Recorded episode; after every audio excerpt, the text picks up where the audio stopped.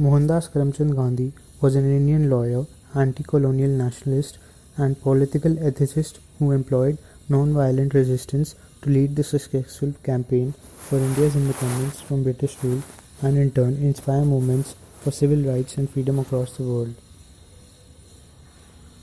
Born and raised in a Hindu family in coastal Gujarat, Western India, and trained in law at the Inner Temple, London, Gandhi first employed non-violent civil disobedience as an expatriate lawyer in South Africa in the resident Indian community struggle for civil rights. After his return to India in 1915, he set about organizing peasants, farmers, and urban laborers to protest against excessive land tax and discrimination. Assuming leadership of the Indian National Congress in 1921, Gandhi led nationwide campaigns for various social causes and for achieving Swaraj or self-rule. Gandhi led Indians in challenging the British imposed salt tax with a 400 kilometer Dandi Salt March in 1930 and later in calling for the British to quit India in 1942. He was imprisoned for many years upon many occasions in both South Africa and India. He lived modestly in a self-sufficient residential community and wore the traditional Indian dhoti and shawl woven with yarn hand spun on a charkha.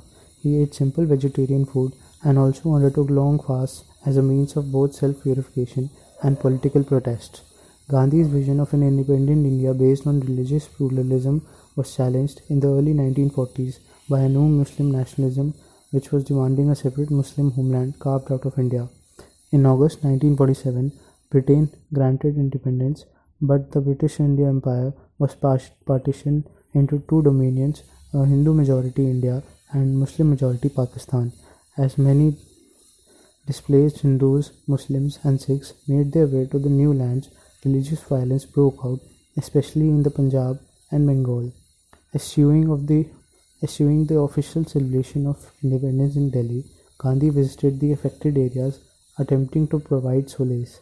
In the months following, he undertook several fasts, fasts unto death to stop religious violence. The last of these, undertaken on 12th January 1948, when he was 78, also had the indirect goal of India to pay out some cash assets owed to Pakistan. Some Indians thought Gandhi was too accommodating.